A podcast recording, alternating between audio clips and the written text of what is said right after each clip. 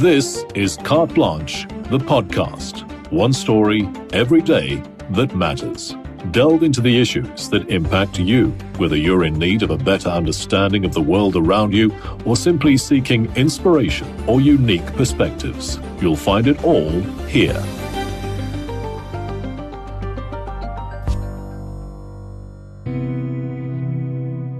It's a story that unfolded in 1986. It came at a time of extreme violence and political uncertainty, and yet it offered a glimpse of the compassion and excellence South Africa was capable of.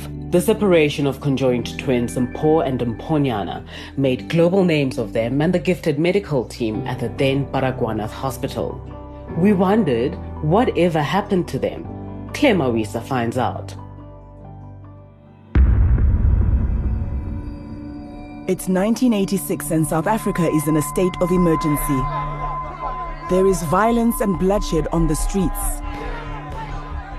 It will be another four years before the unbanning of liberation movements and the release of Nelson Mandela. But in Klerksdorp, in the northwest, the birth of a set of twins has everyone buzzing. The newborns are conjoined at the head and were a rare sight for many South Africans. Their story dominated the news cycle in South Africa for months. They captured our hearts and captivated an entire nation. The story of iconic twins, Mpho and Mphonyana Mathibela. With daily updates in newspapers, television, and radio stations, their story was a welcomed distraction from the violence and chaos in the country. Almost two years after their historic birth, a team of highly trained medical specialists gathered at the then Baragwanath Hospital in Gauteng for a groundbreaking surgery to separate Mpho and Mphonyana for the first time in their lives.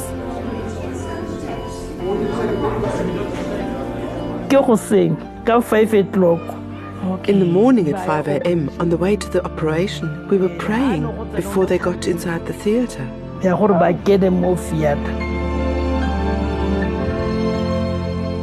The operation was the first of its kind in South Africa, and 34 years since the twins were separated, we wanted to catch up with the Mathibela family and the medical team that made history.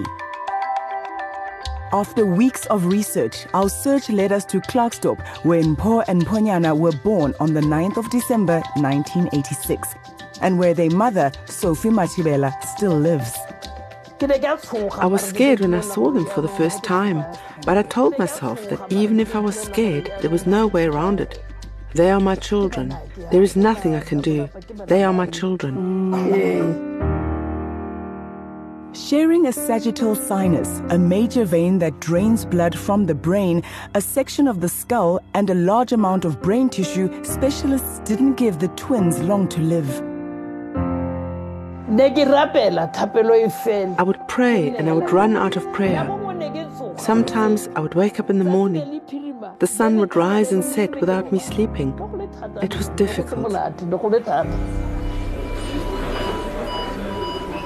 Her prayers were finally answered when a team of 40 of the best surgeons and nurses in the country assembled in Soweto to attempt this innovative but risky surgery.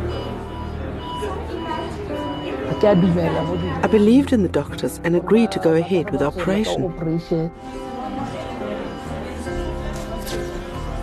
I was a young registrar in those days.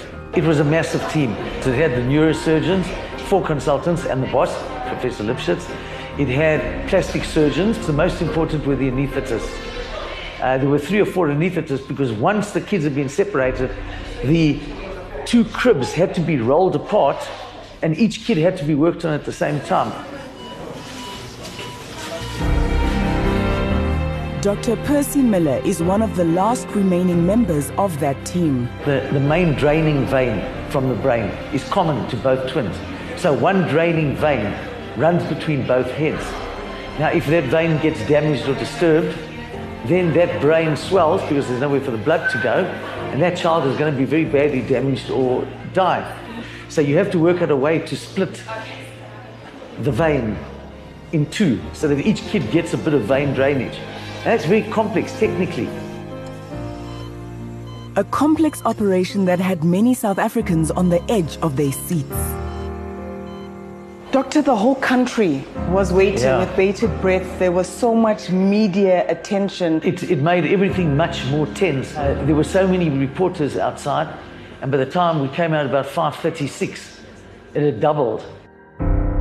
As a young SABC News TV reporter, Karin van der Merwe broke the story to a deeply divided nation. This was 1988, and we were so far away from the new South Africa, but Mpho Mphonyana united South Africans because for once, people black and white cared about the same two little children. And it was just amazing. After 10 grueling hours, Mpho and Mphonyana were separated. They were all on ventilators and tubes and things, but they looked good. Mm. So by the next morning, we could say, okay, it's actually looks like it's winning.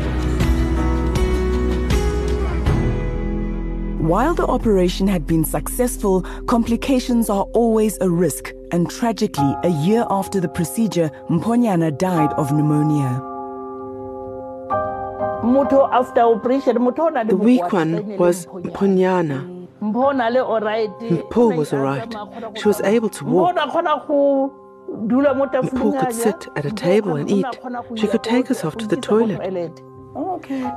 She could bathe herself, but she was slow.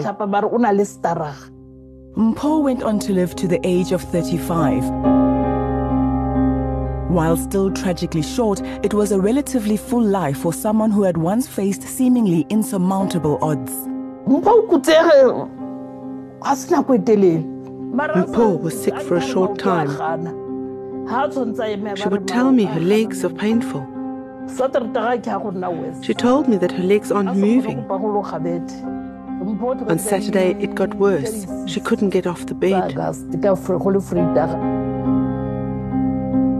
Her death was especially devastating for her older sister, Gidisaletse Mathibela Mukhobi. She had love and she liked praying, and at night she would pray for me. Did it break your heart? A lot.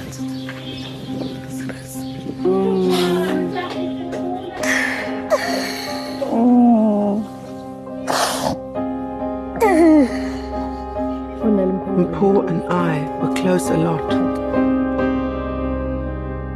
Still coming to terms with Mpho's death, the Mathibela family say they are grateful to the medical team that changed their lives.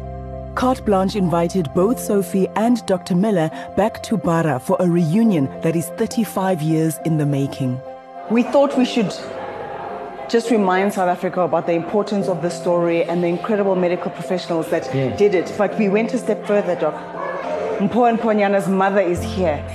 Hey, you look the same. you do. what a long story. It's a long yeah. story.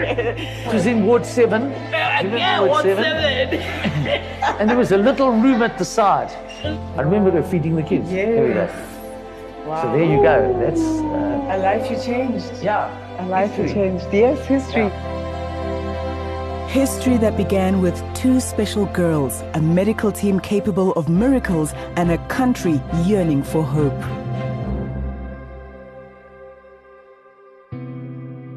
Yet another South African story that managed to bridge the divide and bring South Africans and the world together in hope. Do you have a carte blanche story you'd like us to follow up on? Send us your suggestions on the carte blanche tip us off page. Thanks for listening. Don't forget to subscribe to our podcast to ensure you don't miss a single episode. In the meantime, why not rate and review us? We love getting your feedback.